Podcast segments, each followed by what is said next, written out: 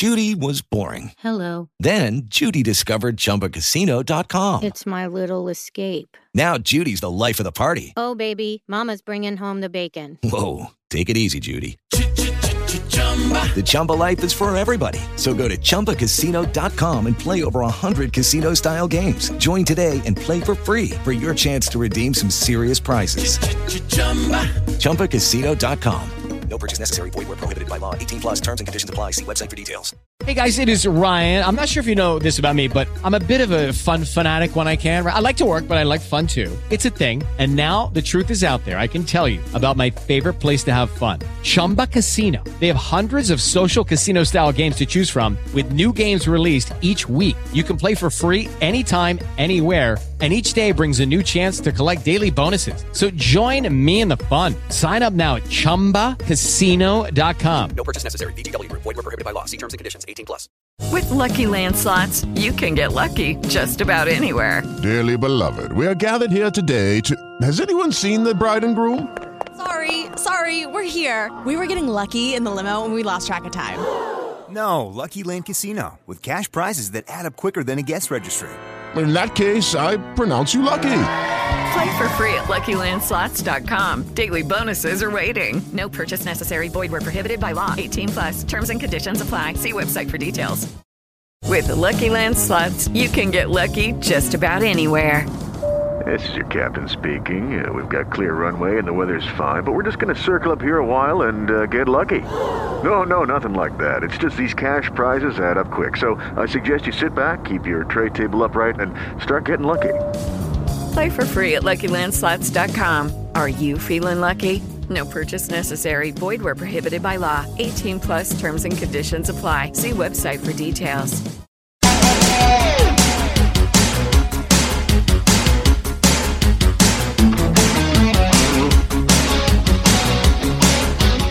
Everybody, uh, welcome to another edition of our Network Classics. Really having a blast doing these. This has uh, really been fun uh, going through some of the fantastic episodes that the WWE uh, has produced, WWE Entertainment uh, has, inter- has produced and now put up on the network, the WWE Network. And we have already done uh, a Saturday night's main event before. We're going to do another uh, episode this week, uh, one that took place on October 5th, 1985. And this is a good one, boy. This is, uh, you've heard me say it many times, so bad it's good. it's just a, it is just a, a blast to watch. Uh, it took place at the Meadowlands Arena in East Rutherford, New Jersey. Uh, folks on the East Coast probably know where I'm talking about. If you don't, it is in New Jersey, not far from New York City. And apparently, there's about 8,000 folks to watch this one. Our play by play guys are Vince McMahon and Jesse Ventura. Uh, they, they were a good announce team. I, have I've said before, I was never a big fan of Vince on his own or doing announcing with other people, but I really think that him and Jesse worked very well together.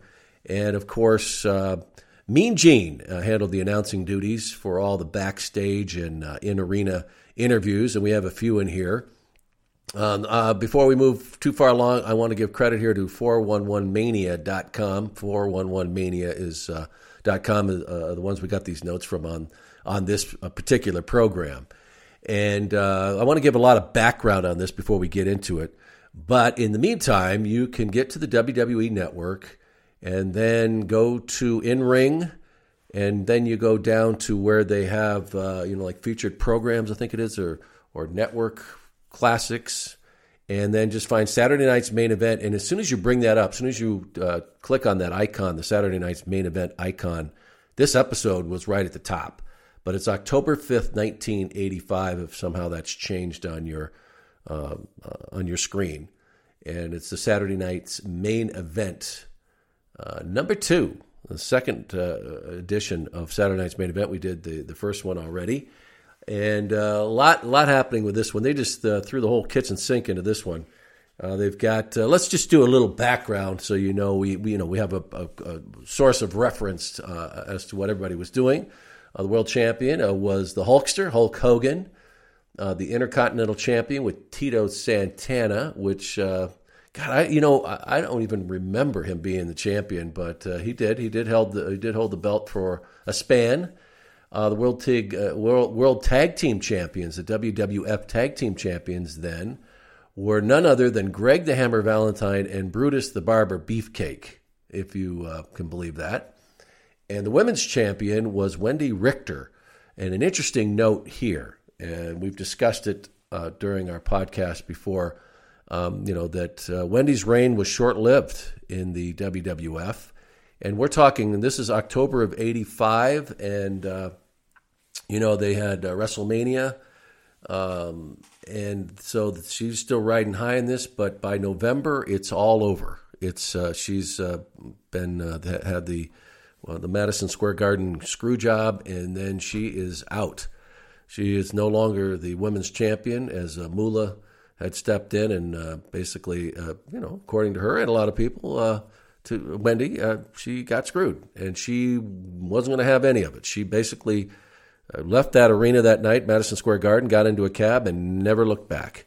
Uh, although the the wounds would be somewhat mended years later as she went into the WWE Hall of Fame, but what quite a drama going on there with, with with all this happening. But she was a world champion at the time and I thought it'd be interesting too to uh, go back and look at what was happening in 1985 because the main event here is going to feature Hulk Hogan uh, taking on uh, Nikolai Volkov, who's in full regalia. You know, the whole Russia theme still going here as, uh, you know, Nikolai continues to bring the Russian flag to ringside. Now, uh, the Cold War was you know, really starting to wrap up at this time. As a matter of fact, in March of 85, Mikhail Gorbachev uh, had become the leader of the Soviet Union after the death of former leader Konstantin Chernenko, uh, Chernenko, I should say, Chernenko.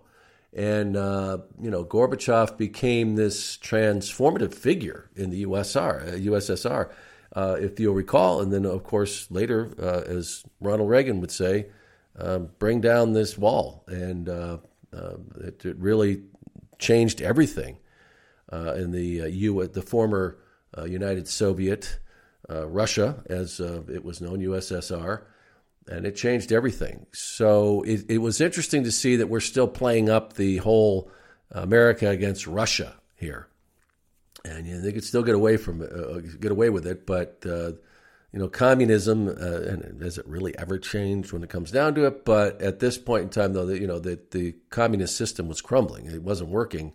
And they knew they had to find other ways. And Mikhail Gorbachev and Ronald Reagan uh, did uh, change the world forever. So I just thought that was uh, pretty interesting. Um, and, and, going through some of this uh, other stuff about what was happening in 1985, uh, they let's see, um, they had the coldest winter in eastern U.S.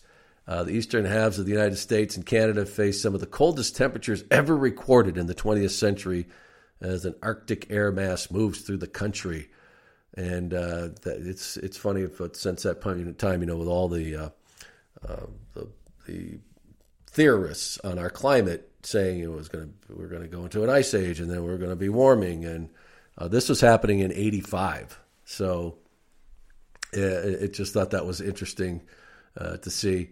This year was also when they had the live aid concerts. Remember, remember these uh, that they raised money for famine victims in Africa, and they were uh, it was you know a big part of pop pop culture because a lot of the big artists at the time you know got involved in the recordings and um, you know that uh, were all over the radio, and they raised a lot of money uh, they really did. Uh, this was something that, uh, you know, uh, this was in July of '85, and they had these rock concerts uh, to for famine relief in Ethiopia and around the world. But uh, they they had these big concerts in London and Philadelphia, down in Australia, and also in Russia.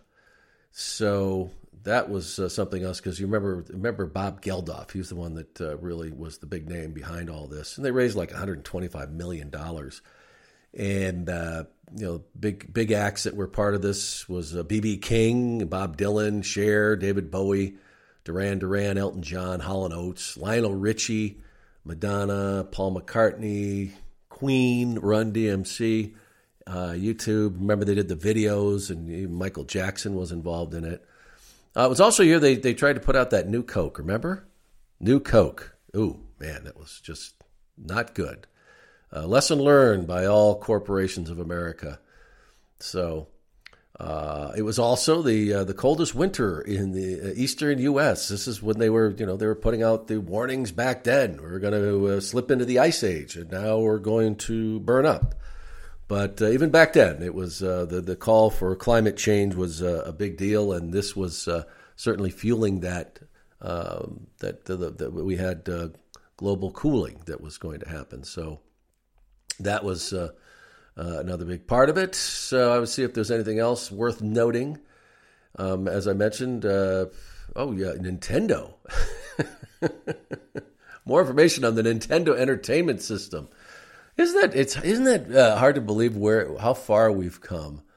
And uh, this is '85. Uh, that uh, you know, Nintendo was just gigantic. it had the system, this home gaming system. Um, it was one of its, you know, revolutionary as they called it, and it was had been released in Japan in 1983. And uh, you know, the the system they say did not initially sell much, um, as the video game market had dropped. But uh, with Nintendo, Nintendo's uh, U.S. release of their their breakout game, remember Super Mario Mario Brothers, Super Mario Brothers, later that year. I just think it's funny that it wasn't that big when it hit. Jeez, uh, it's changed a bit, hasn't it? Boy.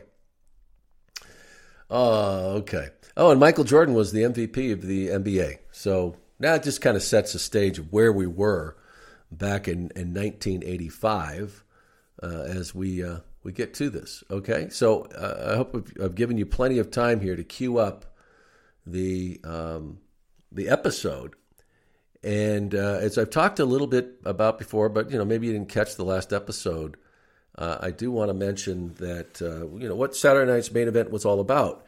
Now this uh, was you know coming off as I've said before when you know rock and wrestling was uh, had really uh, taken wrestling mainstream in cooperation with this was a partnership with MTV, and this is when you know Cyndi Lauper got involved and all these you know, Lou Albano was big, and uh, you know, it had really taken off. And uh, Dick Ebersol, who was with NBC and was a big name in NBC Sports and NBC Sports uh, later on, but also he was one of the original uh, uh, founders, I guess. I don't know if that's the word to use, but had been in on the inception uh, of Saturday Night Live in those days, you know, with Chevy Chase and Jim Belushi and all, I mean, John Belushi and all of the other you know stars that would come out of that over the years. And uh, he was uh, a wrestling fan, but had uh, for for him he was he was looking at it from a network executive's uh, viewpoint and had seen the kind of numbers that they were doing with rock and wrestling and the attention it was getting uh, across the country and, and around the world. But he saw the the chance here uh, you know, because Saturday Night Live would go on hiatus. They wouldn't do a show every single week. I don't remember how many weeks they did during the season, but there would be times when they would basically just show a rerun. And so his idea was to uh, bring the show uh, back, really, because putting professional wrestling on network television, which hadn't been done since the 50s. And his idea was to do the show, and it depended, depending on where you were in the country, what this thing would come on. Now, I was on the west side of the United States, so they had uh, you know like your local news would come on at 10 and be over at 10:30. Uh, back east, it was an hour later, usually 11. You know, come on 11, 11:30. Uh, Saturday night, uh, you know, they didn't have news usually, but uh, or they did have news. What am I saying? But what this show would come on right after, and uh, so it would be on for an hour and a half. So you'd be uh, it was 90 minutes that Saturday Night Live was on. So this is what this program was. And he came up with the concept Saturday night's main event that would be fill in programming when Saturday Night Live was off. And it did exceptionally well. Uh, produced the numbers that they wanted to do, and it was on for a number of years. So this was the second episode. And uh, one thing that I really liked about this program is that there weren't many opportunities for people to see you know, superstars going a superstar going against another superstar in a match. because you know uh, superstars of wrestling, of course, was a big promotional tool. They would just put superstars in the ring with some jobber, as we call them. Uh, enhancement talent has become the more politically correct term now. And of course, we, you know, we, we can debate. There's differences between you know jobbers, people that they just put in there to squash, and guys that were very talented wrestlers that were put in there, which I consider enhancement talent to put you know superstars over, and they were really good at doing it. Um, but uh, I digress here because it was a chance for people to see these these matches on uh, network TV, which didn't cost you anything. Uh, you know, they, uh, cable was just kind of in its infancy, so you could see these, uh, you know, this television for free. And uh, so they jazzed it up pretty good. They would do some good matches like this one. They had, uh, you know, Hulk taking on Nikolai Volkov. Um, this is also when all of that going was going on with Hillbilly Jim. That angle with him coming into the WWF and uh, him being uh, the hillbilly, and and Jim got hurt. I mean, badly hurt, and so he couldn't wrestle right away. So they needed something to kind of fill it in because they'd kind of started this angle, and that's when they brought in Uncle Elmer and all these other other hillbillies, and kind of went with that angle. And this was a big part of this show because Uncle Elmer uh, gets married, and so they have the wedding on network television. Ay, ay, ay. And as I said at the top of this, it's so bad. It's it's good. I mean, we just, uh, you know, if you love cringe, cringeworthy television, there's a lot in this hour that's coming up here. And I'll kind of I'll leave it at that because we'll we'll explain all of it as we go. But um, but there, you know, a good lineup of matches here as far as the talent goes. So they had Paul Orndorff taking on Roddy Roddy Piper. Uh, Andre the Giant was there that night. Uh, he teams up with Tony Atlas to uh, face King Kong Bundy and Big John Studd. Got some big boys in the ring for that one. And then the Dream Team, as they were known, Brutus Beefcake and Greg Valentine, the tag team champions, uh, facing Lanny Poffo and Tony Garea, who was still working at this time. Uh, shortly afterwards, he would he would be uh, retired because I remember by the time I got to the WWF. Uh, he wasn't uh, he, he, wasn't in the ring anymore. He was he, uh, ring anymore. He, anymore. He was an agent. He was working behind the scenes. But you know, it's it's not a bad lineup for network television. So, what do you say we get to it? I hope you're all queued up right now. Um, we're going to start this out, and I'm I'm basically guys at zero zero zero zero, and I hope you are as well and I'm going to, you know, do the old deal. I'm going to say uh, three, two, one, play, and then we will all push the button. Okay. So if you haven't been haven't gotten it queued up yet, uh, do so right now. Put uh, this on pause, cue it up, and then we come back. Okay. All right. So let's take a quick pause here. With the Lucky Land slots, you can get lucky just about anywhere. This is your captain speaking. Uh, we've got clear runway and the weather's fine, but we're just going to circle up here a while and uh, get lucky. No, no, nothing like that. It's just these cash prizes add up quick. So I suggest you sit back, keep your tray table upright, and start getting lucky. Play for free at LuckyLandSlots.com. Are you feeling lucky? No purchase necessary. Void where prohibited by law. 18 plus terms and conditions apply. See website for details. With Lucky Land slots, you can get lucky just about anywhere. This is your captain speaking. Uh, we've got clear runway and the weather's fine, but we're just going to circle up here a while and uh, get lucky. No, no, nothing like that. It's just these cash prizes add up quick. So I suggest you sit back, keep your tray table upright, and start getting lucky. Play for free at LuckyLandSlots.com. Are you feeling lucky? No purchase necessary. Void where prohibited by law. 18 plus terms and conditions apply. See website for details. All right. I'm assuming you're back and you're all queued up. If not, you just uh, had to endure a, a, second of silence there. But uh, let's let's get to this one as we open Saturday night's main event, and and they uh, start once again. This is part of the program. They do what we call the cold open, and that's where you just came out of a commercial or whatever, and it was right to the t- right to the talent, the sound on tape, uh, instead of you know the usual uh, animated open with music and highlights and uh, you know a big announcement of what you're watching. This would just go right into uh, the way they wanted to start it, and then of course they would get into an open. So here we go. Everybody ready? Three, two, one, And press play.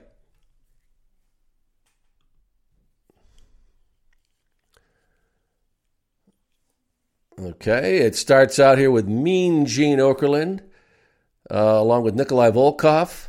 And I don't know what, uh, I guess that's supposed to be like a Russian soldier's trench coat. And,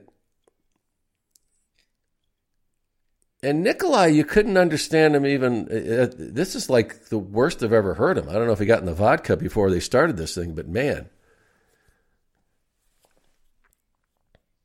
Ah, gotta love Freddie Blassie in the sparkly shirt. He had quite a wardrobe. And the Hulkster kind of going with a pirate theme here. I'm not quite sure. I, mean, I never really, uh, I know it was a different look, but kind of over the eye thing.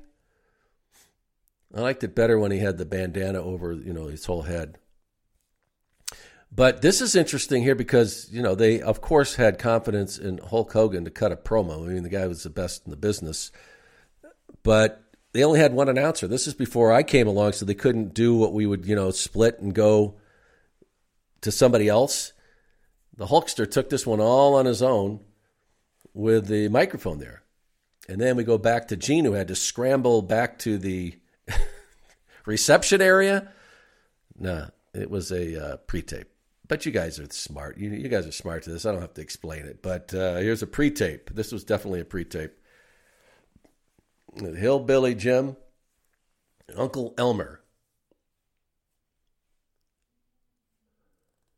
That's a lot of hair. He looks kind of like a lion there. He had uh, it all going with the fro and everything. The big perm.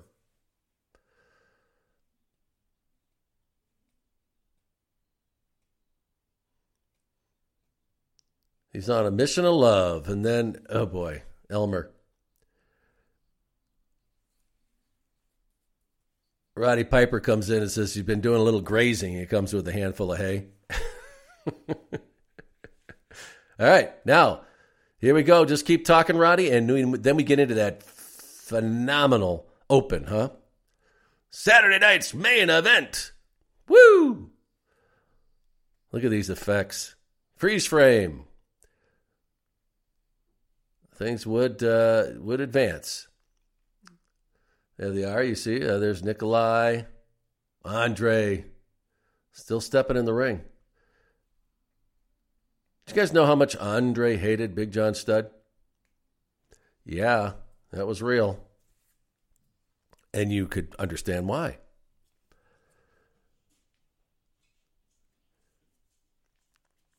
And here we go, coming out from the uh, big sign. at the Meadowlands Arena in New Jersey. This is October 5th, 1985. Now, this is also, can, you can kind of hear the echo. So they have this opened up to the house. So they would shoot this these right there. You know, Jesse was there and so was Vince.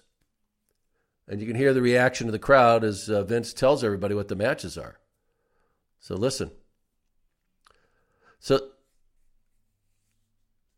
see, and and uh, this is the difference. Like when you watch superstars. Remember, I've told you before how they had the green screen behind them because they would shoot these generic crowd shots, and they would uh, you know fire up the crowd just to cheer, just to cheer.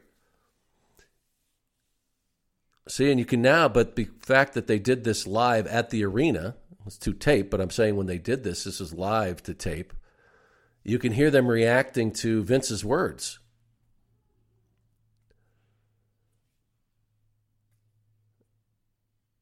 There you go.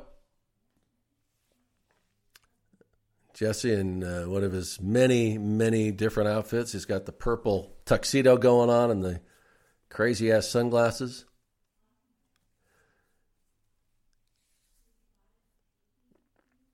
You know, and I think it was kind of a shoot here. I thought it was awful they were doing this bit.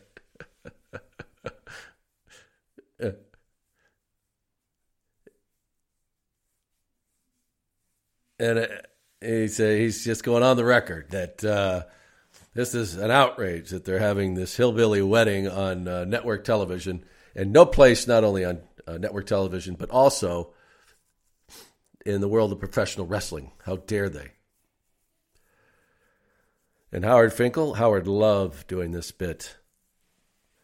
He's uh, asking you to please rise as uh, Nikolai sings the Russian national anthem. He's got the big heat going with the flag.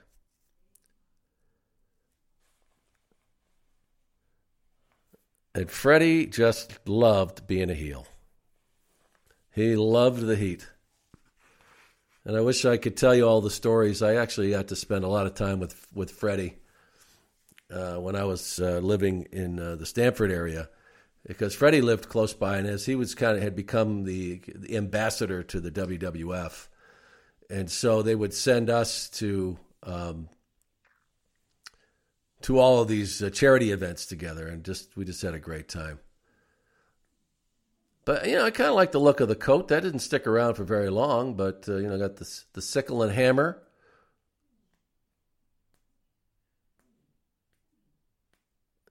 And Jesse, uh, you know, he's always the diplomat here, saying, "You see all the crap they're throwing at him."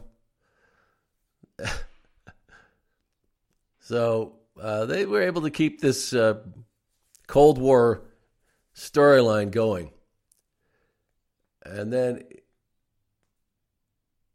Here's uh, Gene Okerlund along with Hulk Hogan,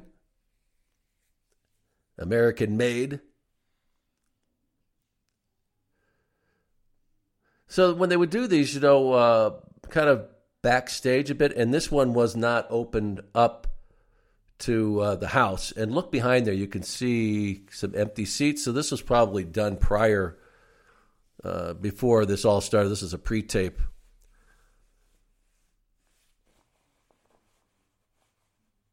but we'll see. I, I mean, I, I, can't be, you know, I don't remember, and I, I wasn't there at the time, but that's what it uh, looked like. Okay, so you've got Nikolai Volkov, and then we've got the, the big entrance coming of the Hulkster, and very much the, you know, uh, the American Patriot theme. And look what he's coming out to. He's not coming out to uh, Real American. He's uh, it's that John Philip Sousa. Kind of the Fourth of July theme going here in October.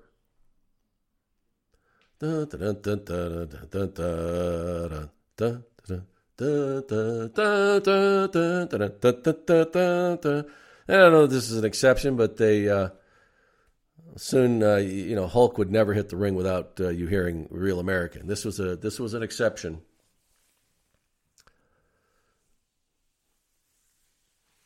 And wearing white was also interesting, not the uh, the the usual gold and red. Oh, big kick to the hiney. As the two brawlers go at it, of course, Nikolai, uh, that sneak attack there, head butt, big logs across the shoulders, slams the Hulkster into the turnbuckles. They're going to do a little tour around the ring. And just rips the T-shirt off. The American made T-shirt. How dare he? So just add insult to injury here with trying to do more injuries, choking Hulk Hogan.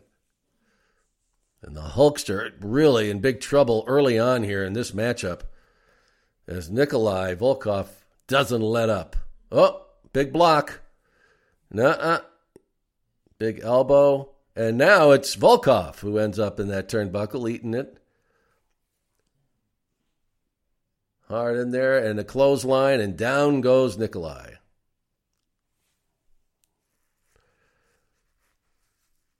There you go. Freddie Blassie not happy what he's seeing. Into the ropes, and why not? Another clothesline. Down goes uh, Nikolai. Not a whole lot in the arsenal here, but man, he knows how to deliver it, right? Great shot with the American flag in the background. Headbutt as Nikolai staggers back in the corner. You know, Nikolai was a big boy, man. And this is a you know the classic big boy match. Boot to the chest, Nikolai. Oh, right on the ring, the table there. Ooh. Now, not quite sure whose idea it was to have tables that frickin' close to the ring. That's just, you know, you need you need that that, that uh, you know seven foot barrier with the you know. They, of course, they would end up they moved those tables much further back, but that was just. I don't think you're supposed to go out on that side actually.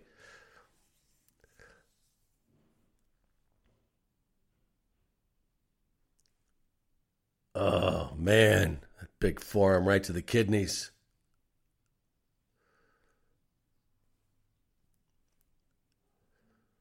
And and remember now, this is also remember I mentioned we're in New Jersey here, and when they'd have these events, uh, you know, this was all union. So the WWF didn't have a lot of control with the how the ring was set up as far as uh, you know where they had things, and uh, many cases they'd have to have what they you know, like ghost union members who would shadow these guys, and they would they would actually set the ring up, but they'd have the personnel. Well, you know, he, he got his hand in the wrong place. Now we're talking getting the shorts up, but ooh, but you know, Nikolai showing some strength there. Hulk had a you know a few lbs behind him there, and trying to lift up the Hulkster could not have been easy. But anyway, the reason I was bringing that point about the union is that uh, you know they had like New Jersey Athletic Commission guys at ringside that just would be there for a payday, basically. But that's the way things ran back then. Before uh, they finally said, you know, screw it, we're just going to come out and it's sports entertainment, and the illusion uh, was gone, and so were the ridiculous payoffs that they had for this form of entertainment. guys made a lot of money back then trying to get the Hulkster up for a pile driver. Oh, and he lifts up Nikolai and sends him over.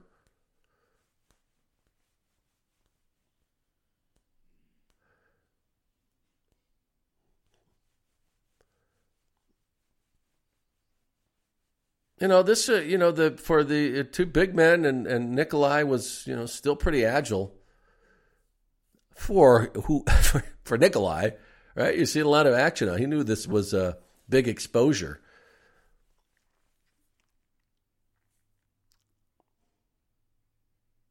And uh, you know, for what he had, uh, he was he was very entertaining. Double axe handle. Another one. See, here we go. Hulk Hogan reaching down, as we always would see. This punches no sell. But those big rights are doing damage to the side of the head of Nikolai Volkoff. Reverses. There goes uh, the Hulkster into the corner, and uh, those lightning quick reflexes gets out of the way before Nikolai can do anything. Drops the leg. Here's a cover. And there you have it. It's that leg drop. It was all over. Big victory for America, ladies and gentlemen. Oh, takes the flag, rips it off. Headbutts the flag. I don't know what that was about, but this gives a good message, right? Shining my boots with the Russian flag. And you hear Jesse in the background, what an outrage! How disrespectful! I don't care your feelings.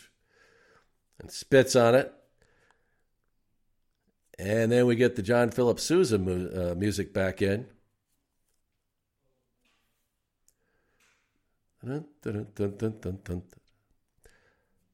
so I just I wonder if they used this music during this whole run between these two because you know they they had a lot of house shows going with the same angle.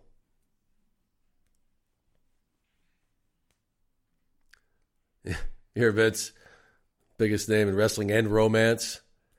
Because that's exactly what I think when I'm thinking of Uncle Elmer getting married. The Fink.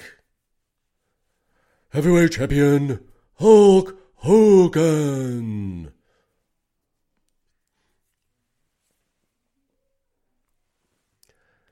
And Hogan must pose, and boy, did he do it well. Yeah. Big stuff. All right, uh, you know, after that quick break, that timeout, we're back into it. And Gene was busy, boy, for these Saturday night main events.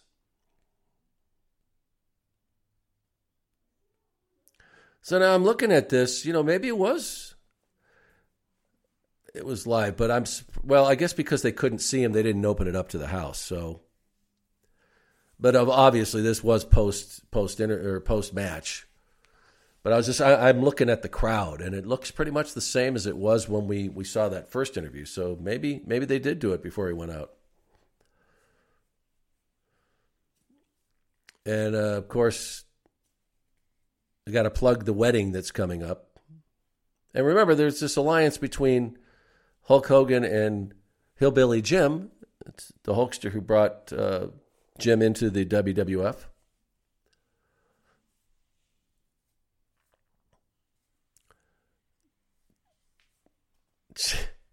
Gene's going to be playing the organ. I don't know if that was an inside uh, joke uh, that uh, Gene didn't miss an opportunity. So I'm going to leave it at that because I know he didn't play the organ, at least uh, not that I ever saw. So maybe might have been uh, much better on the ivories, but uh, organ I don't think was part of his uh, repertoire.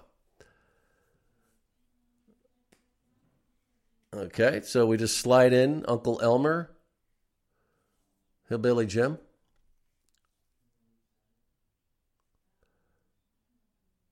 All right, keep it to just a few words, Uncle Elmer. And uh,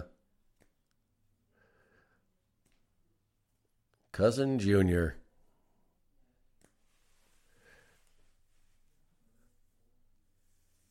Huh.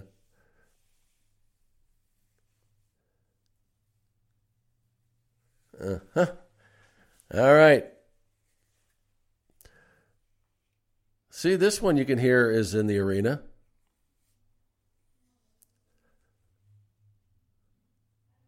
All right. Gene gets through it.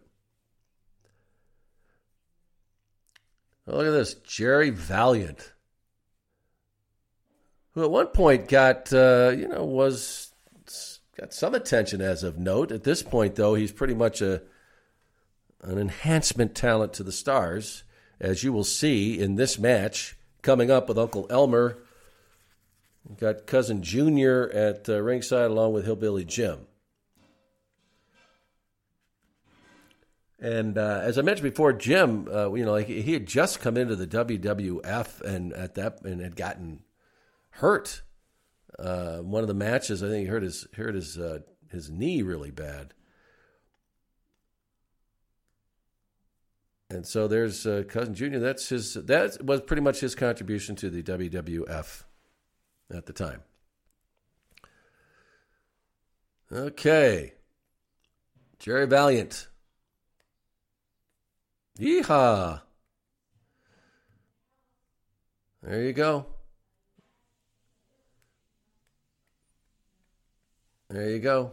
As uh, Uncle Elmer gets set to go in this matchup against. Don't blink, everybody. There you go. There's a cover, and and uh, I think that was a new record.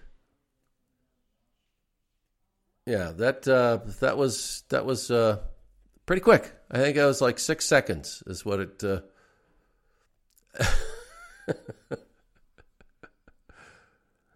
it's in it, it, uh, it's in the na- notes here. It says this breaks uh, breaks King Kong Bundy's shortest match ever record from WrestleMania against SD Jones, which was eight seconds.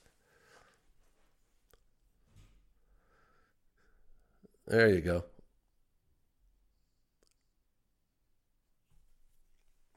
And there you go. Jerry Valiant gets to do this uh, on national television.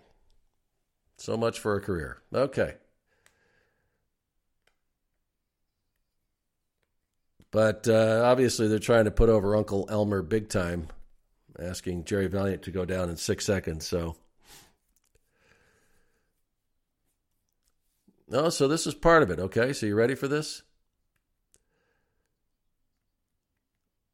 Slams him.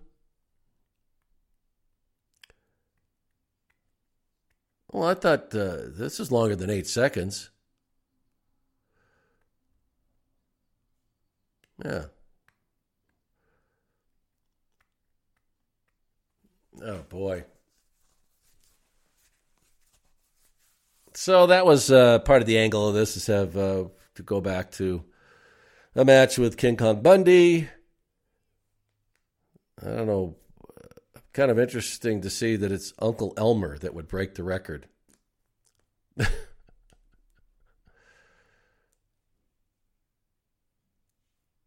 he look like he weighs 450 pounds? I mean, he's a big boy, but I don't know. Four, 400? Didn't even didn't even break a sweat. As Gene talks with Uncle Elmer. Mm-hmm.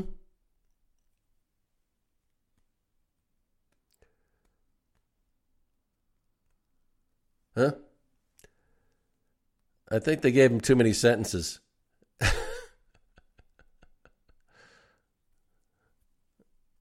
yeah, so, oh, look, look, the Terminator. I'll be back. That's Arnold Schwarzenegger in the crowd. Wow. Okay, there's a surprise. The Body Shop. Oh, and he changed and put on the what? Uh, I'm not quite sure what that is. The Swami. The I don't. I don't really know. Joker. What's Bobby Heenan? Anytime you see Bobby in the ring, is uh, it's worth the watch.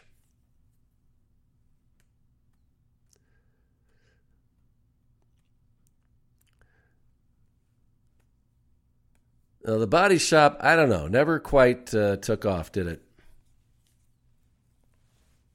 As he should have uh, taken off that outfit. I don't know what's going on with that thing there. That's just a little crazy. All right, so in, in this interview, uh, Bobby is talking about he's put a price on uh, Paul Orndorff's head because uh, if you remember back in the time, uh, Orndorff had turned babyface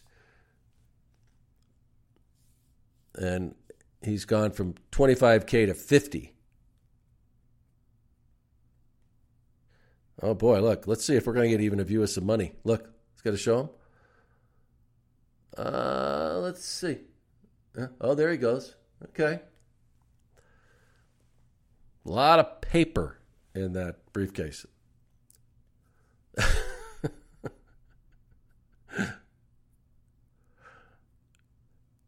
What is it? Uh, what are those? There's like weightlifting equipment. What is what are what is that? Because I guess because you know Jesse the body. I guess. Uh, I'm not quite sure.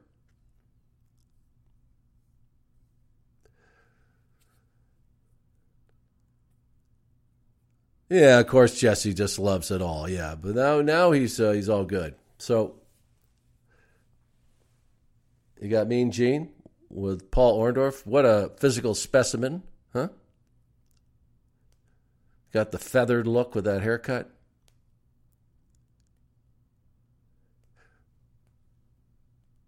Oh. Oh boy. Can't talk about that anymore. So we got Gene here backstage with Orndorff reacting to what Heenan just said in the ring uh, in the body shop.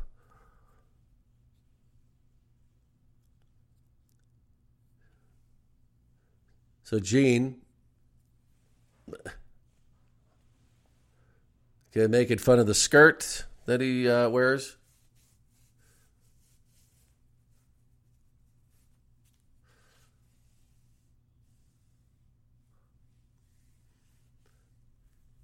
Classic Gene. Knows how to wrap it up and knows how to sell it. Orndorff can't wait. He's running to the ring. Be careful, don't get blown up here. Uh, he can't wait. He wants Piper. Ooh. Almost takes a swipe there at the Fink.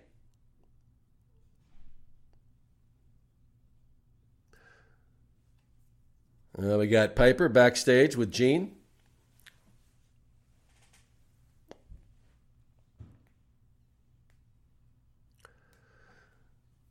So Piper ready to go for that 50K. And I guess it must be pretty loud in there because he's trying to block the noise. He puts his finger in his ear. I don't know. What the hell's that about?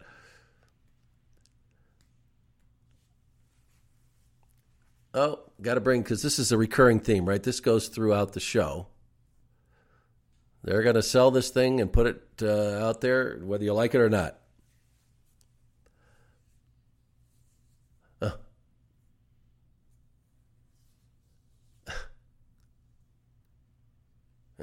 And here we go.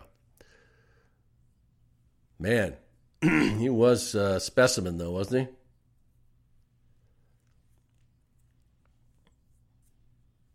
Oh, man, they're doing it all up, man. Full.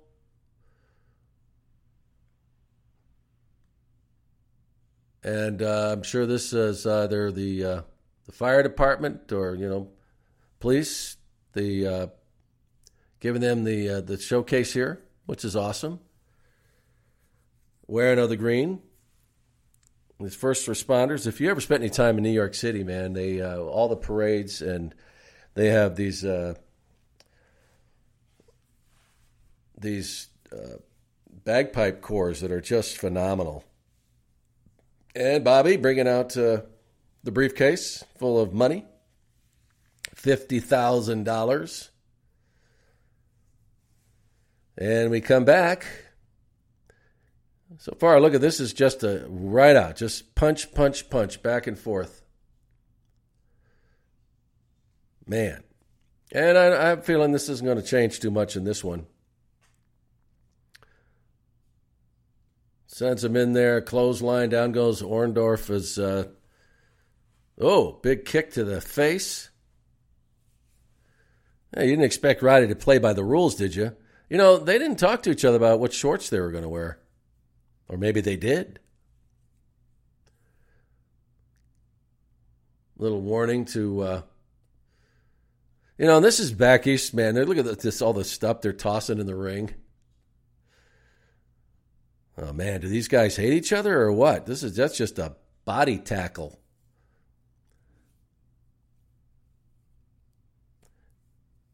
And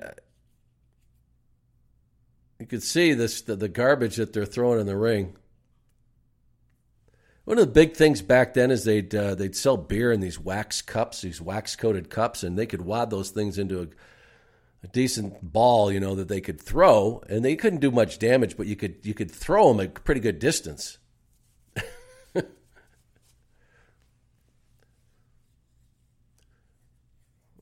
These two going at it. Oh boy.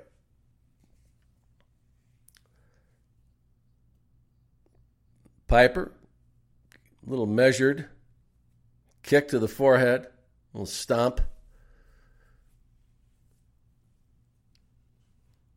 Pounding away. You know, this is really, this is just a brawl with these two.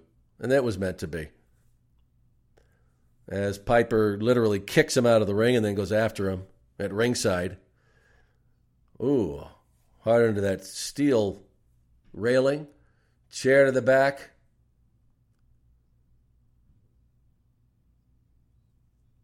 See, now, as I talked about, I, am those guys are not uh, WWF people. Um, they're probably just uh, either athletic officials or union guys, but and uh, they just love being at ringside, and they could they could go down there and do it. It's just timers or whatever. But with that, uh, you had to know you could be part of the action. You got taken out. That was your fault. You were down there. Big shots. Oh, Roddy makes it just simple. Just poke him in the eyes, right? big knee right to the chin. And Orndorff taking the brunt of it at this point. Big spin. Oh, and they're both just uh, they're now they're just uh, both reeling at this point. And we'll see. They're going to start the, the count again.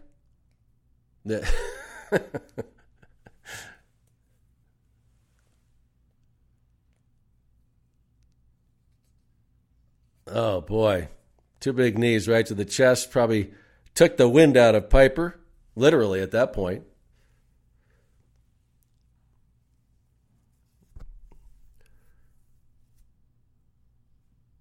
Oh man, that was a that was kind of a surprising move for those two. Shot right over the top of the the top rope there. Misses with the chair. And you hear that count continue as this brawl just continues on. As they're fighting all the way backstage. I think it's fair to say it's far from over between these two. I think they've already rang the bell. Gee, and under the scaffolding, grabbing whatever they can. And you can see him. Oh, that took out a took out one of the uh, referees, one of the officials. Oh, amazing! We have a camera there.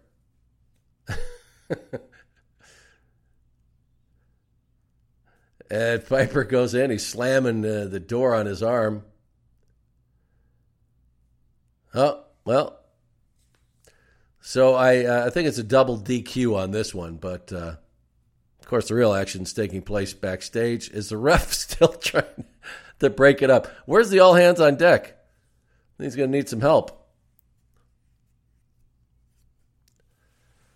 Just crazy. Can you believe it as we go to break? And now it's time for the nuptials. Uh huh. Yeah. Jesse said he looks like he's the Phantom of the Opera. Uh, that's a great line.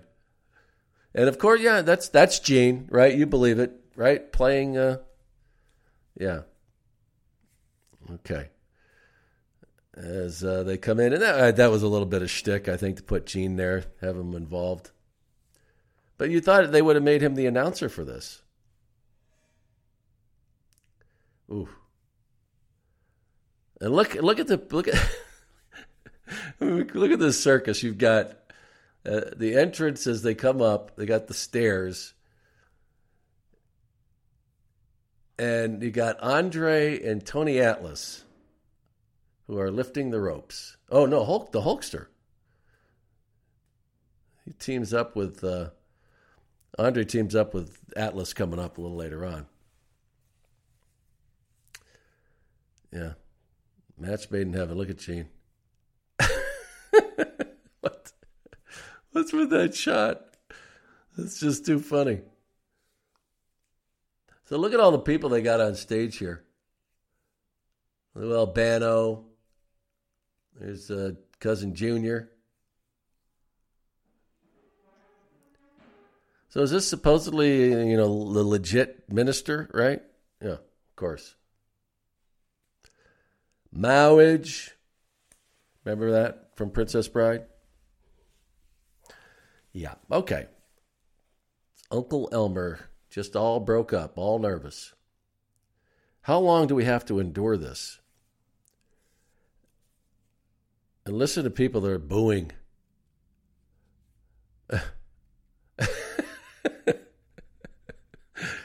Jesse. Oh God. Can we move this along? That's that was the first question. How fast can we get this over with? I, you know, I, I don't know if you guys remember this whole gimmick, this whole shtick, this this storyline. I like I said, it was so bad it was good, I guess.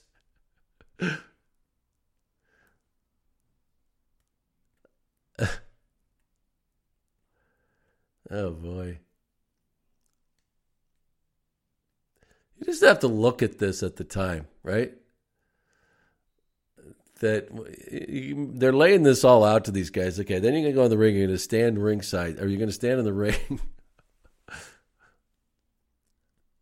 expect, expect. It was respect. Yeah. So I, I think that that's that uh, that's null and void. What's the idea with the ties on the outside of the overalls?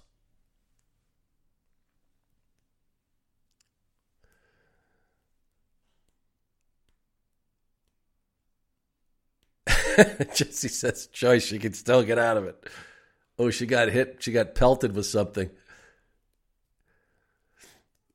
Yeah, people ain't buying this stuff. Uh, they, they, remember, this is supposed to be a babyface angle. Oh, God. How long? Jesse says they go on fingers or noses.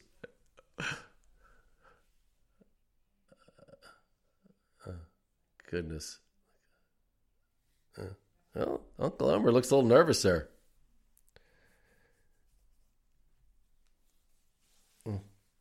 Good Lord.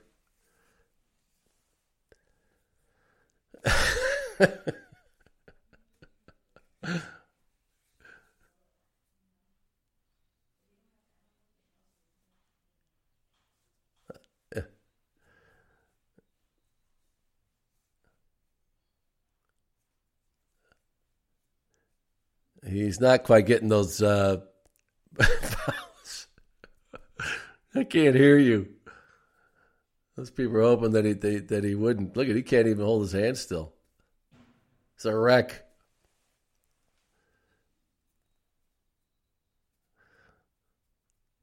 Elmer couldn't quite, you know, uh, remember the five words.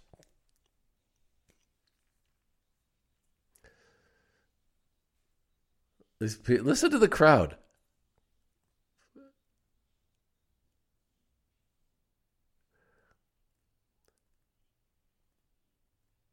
Oh, Roddy comes in, has to just make it, just has to ruin it.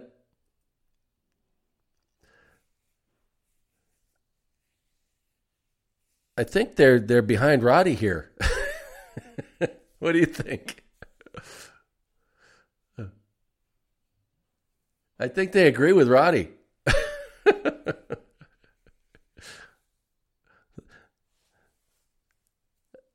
they agree with him. Look at the guy behind him. He's got one of those old flash cameras. Oh, he's just out of he's just out of control. You know, he's not getting pelted. I think I think people agreed him agreed with him. I like Hulk's version of his uh, of the uh, tuxedo. He's got the boots going, sleeveless shirt. I thank I, I now thank God. Pronounce you man and wife like okay. Oh boy. Big grinding kiss. Yeah. That is some ladies' man. Hmm. Gene. Gene on the organ. That's too freaking funny. How funny is that? Me, Gene playing the organ. They throw these shots and Gene's just playing it up. Uh, oh, God.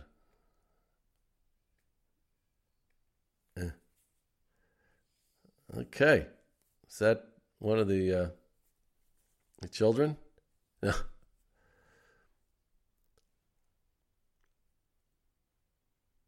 think they had to dub in the oinks or the squeaks, the squealing.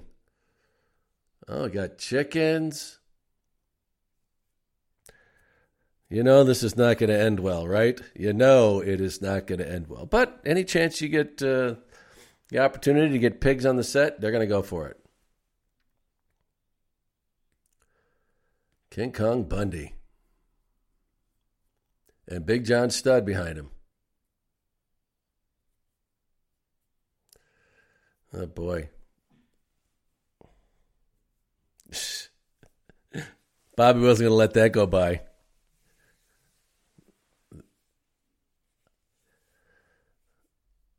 Wow. King Kong Bundy.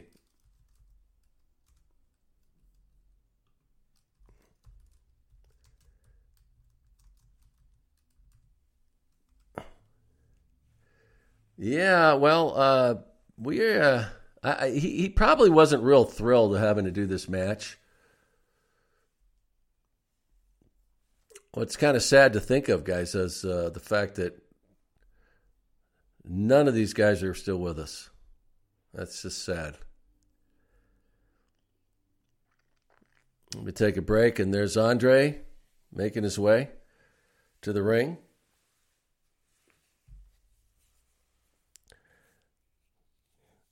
And they did love him at Madison Square Garden. Big John Studd going, oh boy, I got to do another match with this guy. He's going to just destroy me. Because, you know, uh, Andre, there was one giant. It wasn't, uh, there was no other giant. And uh, anybody else was going to have to uh, have to put up with a punishment.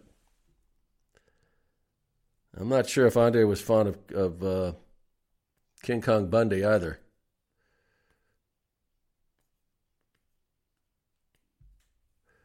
So uh, we got this matchup here now.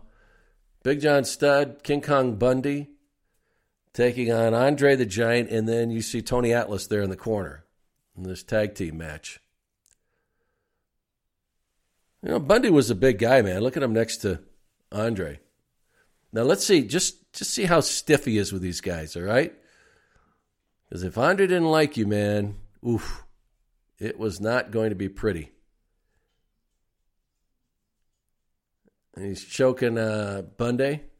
Probably, probably he probably's got uh, a little bit uh, pressure on the throat there. And I mean, look at these shots, and as we get going, watch it through this match of, of just how he really, really is pretty, uh, pretty brutal on these guys. You know, and especially like you'll see when Big John Studd gets in here.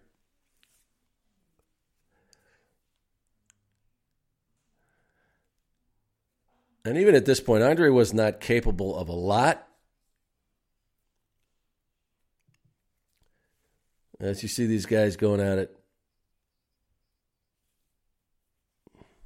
Oh. Look how small Atlas is next to him.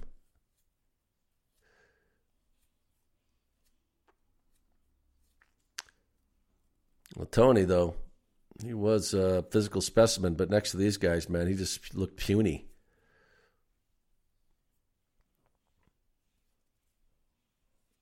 I was kind of surprised that the, his lower section was so small compared to the rest, you know, the rest of him because he was just an avid weightlifter. I'm surprised that he didn't do more to balance out the the bottom half. Comes Studd. Wow, showing some athleticism there.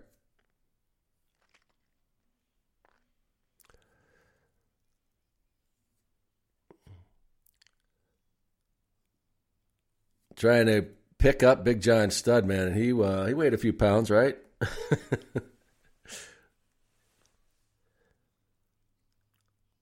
Maybe the reverse. Oh, and misses with the legs, and there's oh man. He tries to grab a wad of hair as he drops the uh, elbow there. Big kicks. Oh boy.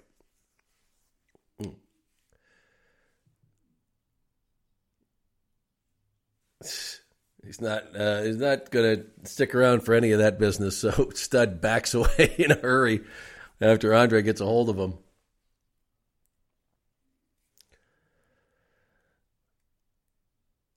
And there's a tag.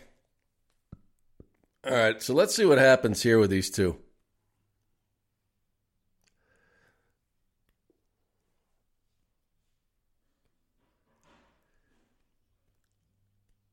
For uh, big reasons. So he's reluctant to get into the ring with Big John Studd or with uh, with Andre. And you know when when Andre was slung those arms, man, it was like logs were flying. But these where he would do the punishment, where he'd really lay it in there with those chops. And you see, he sends him into the ropes. Now look at that boot. Yeah. No love there. No love lost, that's for sure.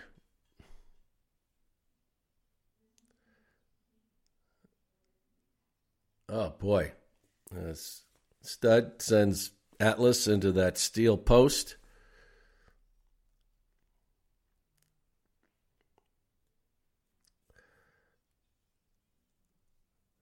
Big elbow into the chest of Andre, and then Studd lays one in. And we've got the bell. So this one's going to last. And you, you, see there's a pattern here. These matches don't really last longer than four or five minutes.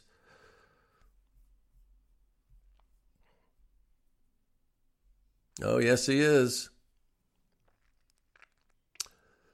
As uh, Atlas is incapacitated, in comes the Hulkster. Big shots from uh, Hulk Hogan as he goes after Studd too. The big save from Hulk Hogan as Atlas was incapable, of course, after getting rammed into that ring post. So, of course, the Hulkster to come in to clear the ring. He uh, slipped into the leather pants. That's part of the tuxedo look, remember?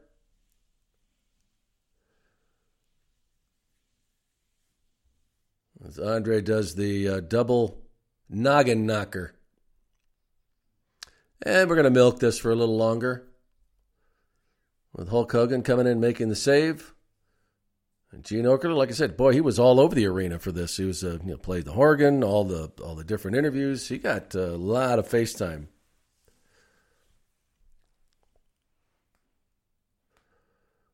I saw that uh, Hulk Hogan uh, had a recent tweet where he talked about he showed a picture of the last time that him and Gene were together, and uh, saying how much he missed him. And you know, they those two are really really close.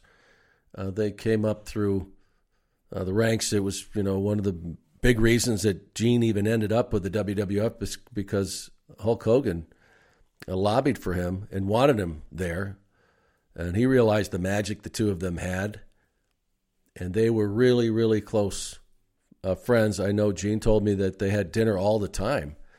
Uh, you know, even up until the time of his death. Uh, and and just uh, really really close friends all those years, all those many years. And of course, we got more Gene.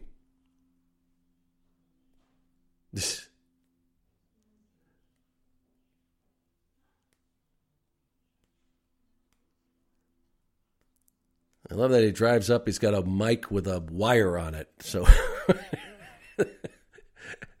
that's uh, going to the illusion. Oh, we're going to uh, into the wild. Hmm. It's Jane. Follow me, if you will. Uh, on the hunt for George the Animal Steele. There he is. Huh. Near the camels. The Sheik. Okay.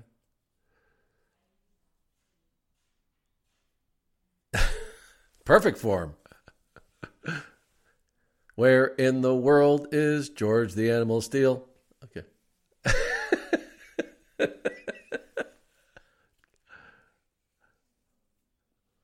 That's uh, yeah. That remember they did the electroshock to try and get him to to change him. Uh, didn't work. He said, "How now, brown cow?" was about it. Of course, Gene would know it's the Asiatic variety. yeah, pretty good imitation.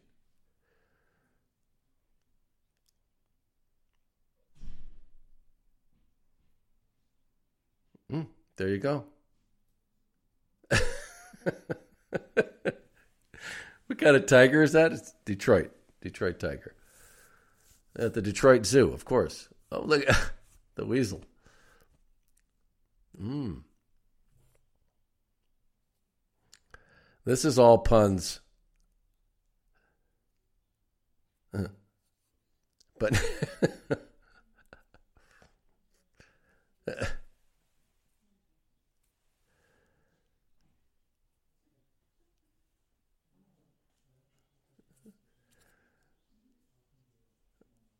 Detroit Zoo, yes. Yes.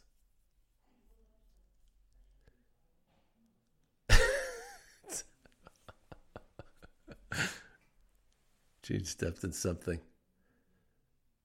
There goes the animal. Yeah. Okay. Well, that was when uh, that's kind of the uh, the beginning of all of the the uh, vignettes that would soon follow after that to help put uh, over the talent. And this is an interesting matchup.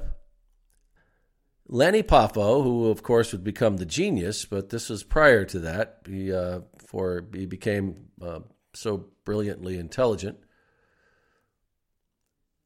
Oh boy, Johnny Valiant,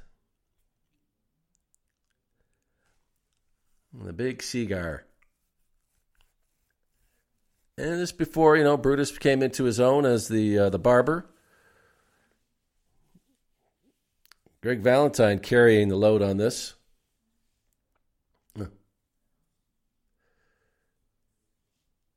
Gene, man, he was all over this episode, right?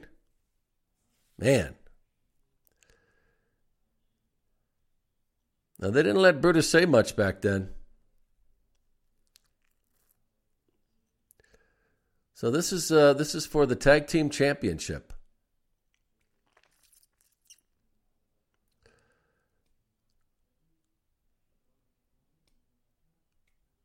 Oh, oh, yeah. See that? A little bit of uh, mischief.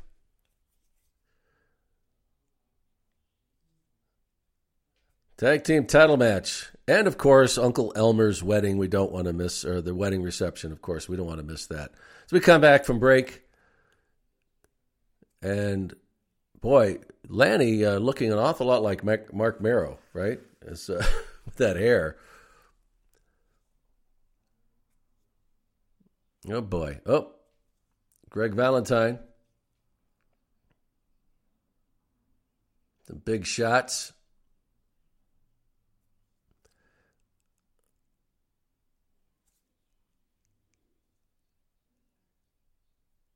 And you know, Lanny Lanny was a hell of a worker, though. He, uh, you know, him and his uh, brother, Randy, and very, uh, very, very much uh, gymnastically skilled. See Barry Windham with the eye patch on, Mike Rotundo. But the Hammer, you know, uh, also did a, a, lot in the ring. You know, people don't, I don't think give him credit but he was, uh, you know, a big name in the WWF when they brought him in, and and uh, was one of the the biggest superstars they had when that all began. And it's funny to see that Brutus really he's taken a, a back seat to all this. This is before uh, he became uh, as popular as he did. That was yet to come. Yeah, and Lanny's showing us some moves. Now, you know, back then that was kind of like, whoa.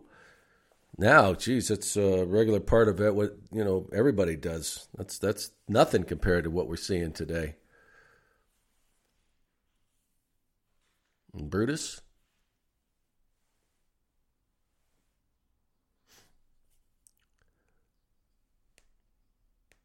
And you know, uh, Brutus had you know paid his dues. Uh, he always got the uh, the idea that he was where he was because of Hulk, but there was a lot of time he went out on his own. He was working in different organizations. He was in Japan and uh, a lot of these places uh, around the world before he uh, really became a mainstay with the WWF. So you know, you check out his history.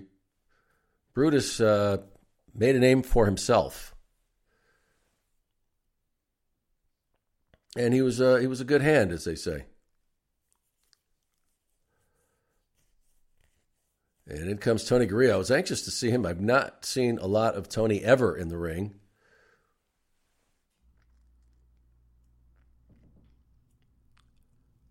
So he keeps going here. This Big drop kicks sends them both flying. Here's a cover. And remember, this is for the tag team championship, guys. Although, can you imagine that team, Garea and Poffo, as the tag team champions? I don't think it's going to happen.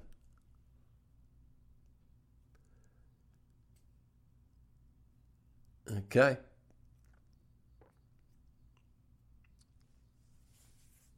Drops the hammer or elbow, whatever you want to refer to it as. You stepping across for the figure four leg lock. Oh boy.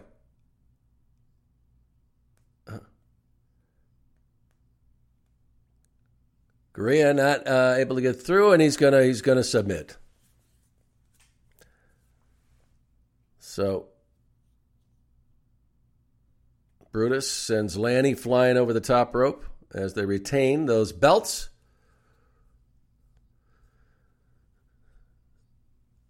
All right.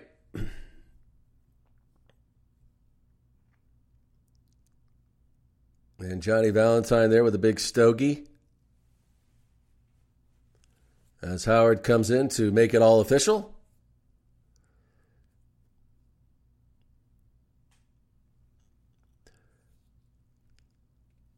Yeah, okay. I think what they're calling them the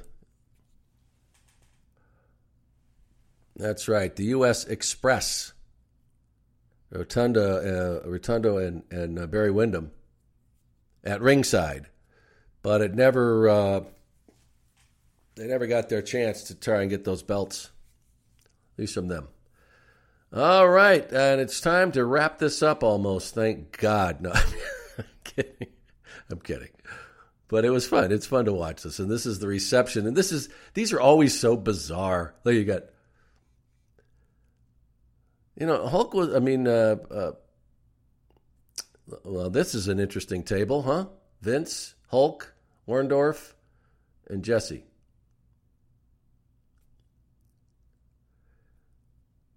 Jesse writing a, poem.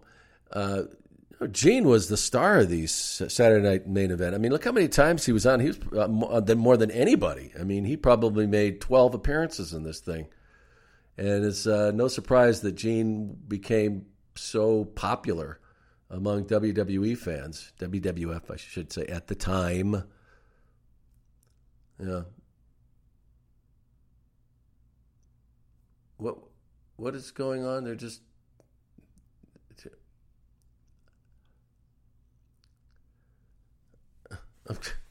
Jesse. It's Keith Richards look elegantly wasted.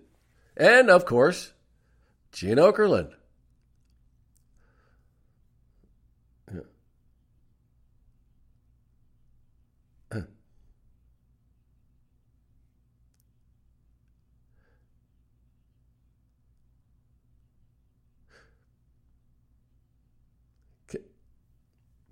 What?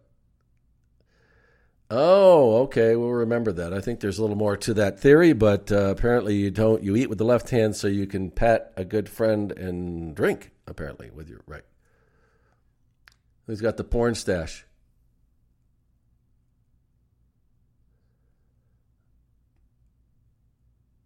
Here we go.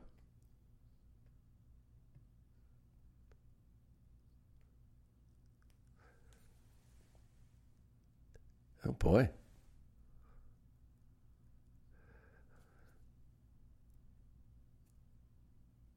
Well, that's a plug for everybody. And we got a little NBC in there as well. There we go.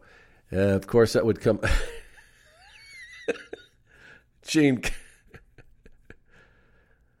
takes out the, the wine glass.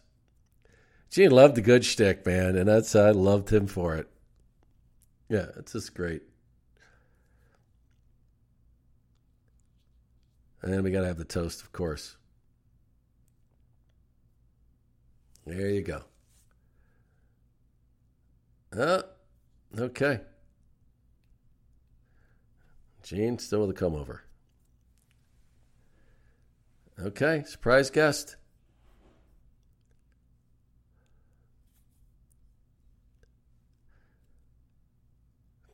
Long time, long time post person. Tiny Tim. Wow. Want to wrap this up, huh? Tiny Tim, still living in lived in New York City all those years.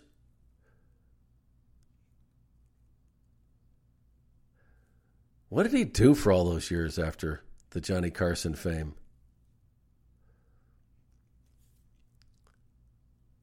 Yeah. Of course, you all remember. Not many of you, maybe maybe you missed it, but uh, of course, Tiny Tim got married to Miss Vicky on the Tonight Show.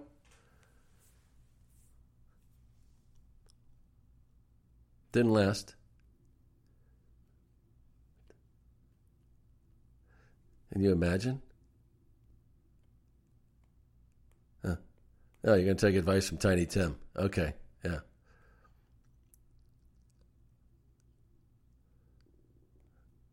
That was a gimmick, though. You know, bring Tiny Tim on.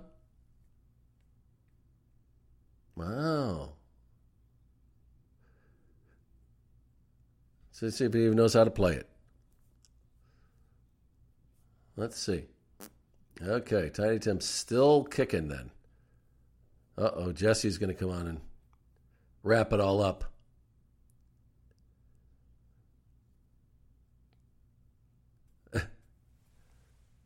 wow, doesn't that sound awesome? Wow. Who knew? Jesse. So romantic. Uh, you know, here it comes. Ooh.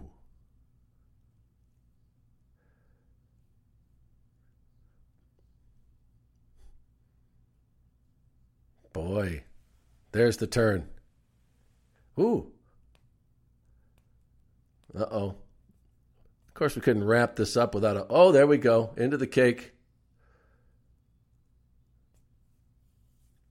Gotta have the cake. I think we had cake in the first episode, didn't we? Yes, we did.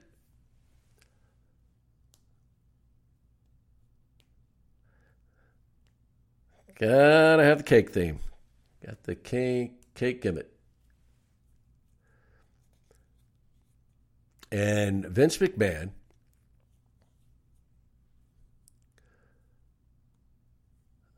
Oh boy.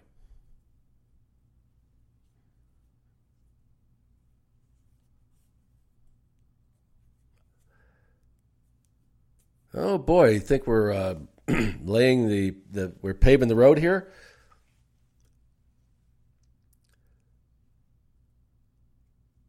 Yeah, we'll just keep doing these quick little breaks. There we go. And Vince here to wrap it up.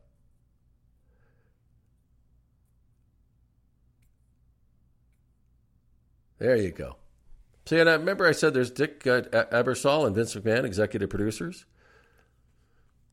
Always love watching the credits because uh, names pop up there. There's Kerwin Silfies, the director, still with the WWE. George Scott, event coordinator, is the uh, title they gave him. Well, at least it didn't end in a brawl, but we did get cake. Okay. And there you go. With the Lucky Land slots, you can get lucky just about anywhere. This is your captain speaking. Uh, we've got clear runway and the weather's fine, but we're just going to circle up here a while and uh, get lucky. No, no, nothing like that. It's just these cash prizes add up quick. So I suggest you sit back, keep your tray table upright, and start getting lucky. Play for free at LuckyLandSlots.com. Are you feeling lucky? No purchase necessary. Void where prohibited by law. 18 plus terms and conditions apply. See website for details. Wow. And we'll just stretch it out. We got to get everybody in there.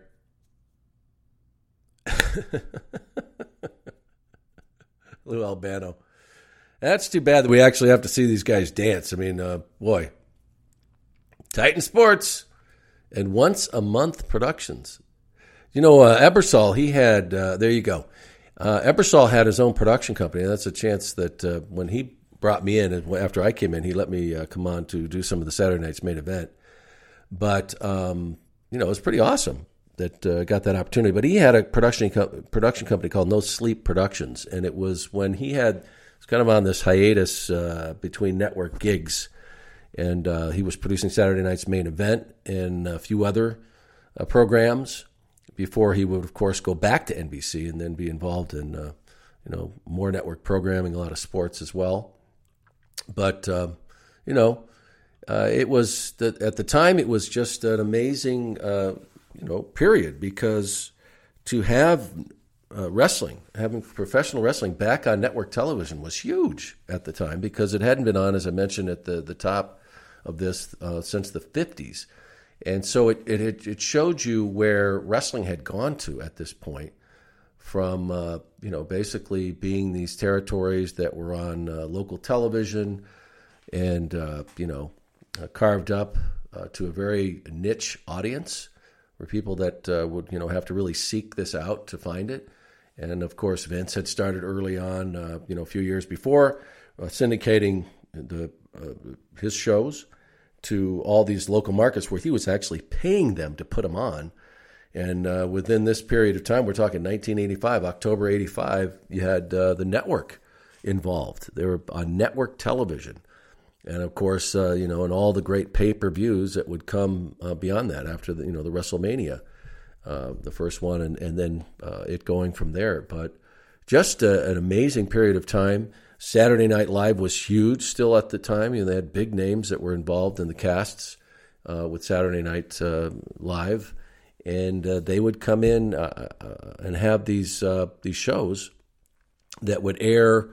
You know, as Vince said right there, in four weeks. So they'd be on, you know, once a month or so, where they would have these breaks between the Saturday Night Live shows, and that gave them the opportunity to really profile uh, and show what the WWF was all about. And it was just, uh, you know, and it went on for years, which was just incredible to think. Uh, and it, and believe me, if they wouldn't have been able to have uh, have those ratings, there's no way this stuff would have stayed on television. It just wouldn't have happened. They would have, uh, you know, would have been on for a few times and then just gone away. But even I don't know back then, it was all about numbers, and and you didn't have you weren't splitting the uh, television viewing like they are today. I mean, it's just divide up. You get if you get a one, you know, you see we were talked about, uh, you know, these numbers that were ratings that are now. You know, you're talking if you get a two something share, uh, that's big. You get three, you know, a, a, three share. That's that's gigantic. So to have it uh, change like that is just just amazing. Uh, when um, you know back then you got big shares like eight or nine or even bigger than that. That was a big night, and they did this on a regular basis. So um, hope you enjoyed it. I, I, really I really love looking back on these because I just I forgot about what they really uh, threw into these. You know that they would have, um, you know. Everything they had vignettes, they had all these interviews. They packed a lot into an hour, uh, look at all the stuff they had in there. Besides the matches, were some you know, decent matches with superstars. They would do, um, you know, uh, all these vignettes, and then you had uh, Gene all over the place. Good lord, man, he was just all over. Uh, you know, that they uh, would have all these people on, and it, it was different from Superstars because, like we mentioned before, Superstars was the show where they just did squash matches. It was just bad anyway, so I hope you enjoyed it. I, I, I love doing these, and we of course will keep doing these every week until uh, you know until you guys aren't, aren't listening to them anymore. But uh, in the meantime, if you guys keep checking them out, I'll keep uh, uh, I'll keep doing these, and it won't just be Saturday night's main event. We'll do. We've been doing Tuesday Night Titans, and we've been doing um, you know some of these other things, of these other programs. We might even do prime time. Uh, there's superstars out there now. I'm hoping maybe they'll bring out challenge, and we can do some of those. But uh, I hope you enjoyed it. Uh, in the meantime, we'd love to have you join us on Patreon. Uh, join our Patreon membership. All you have to do is go to patreon.com slash primetime mooney.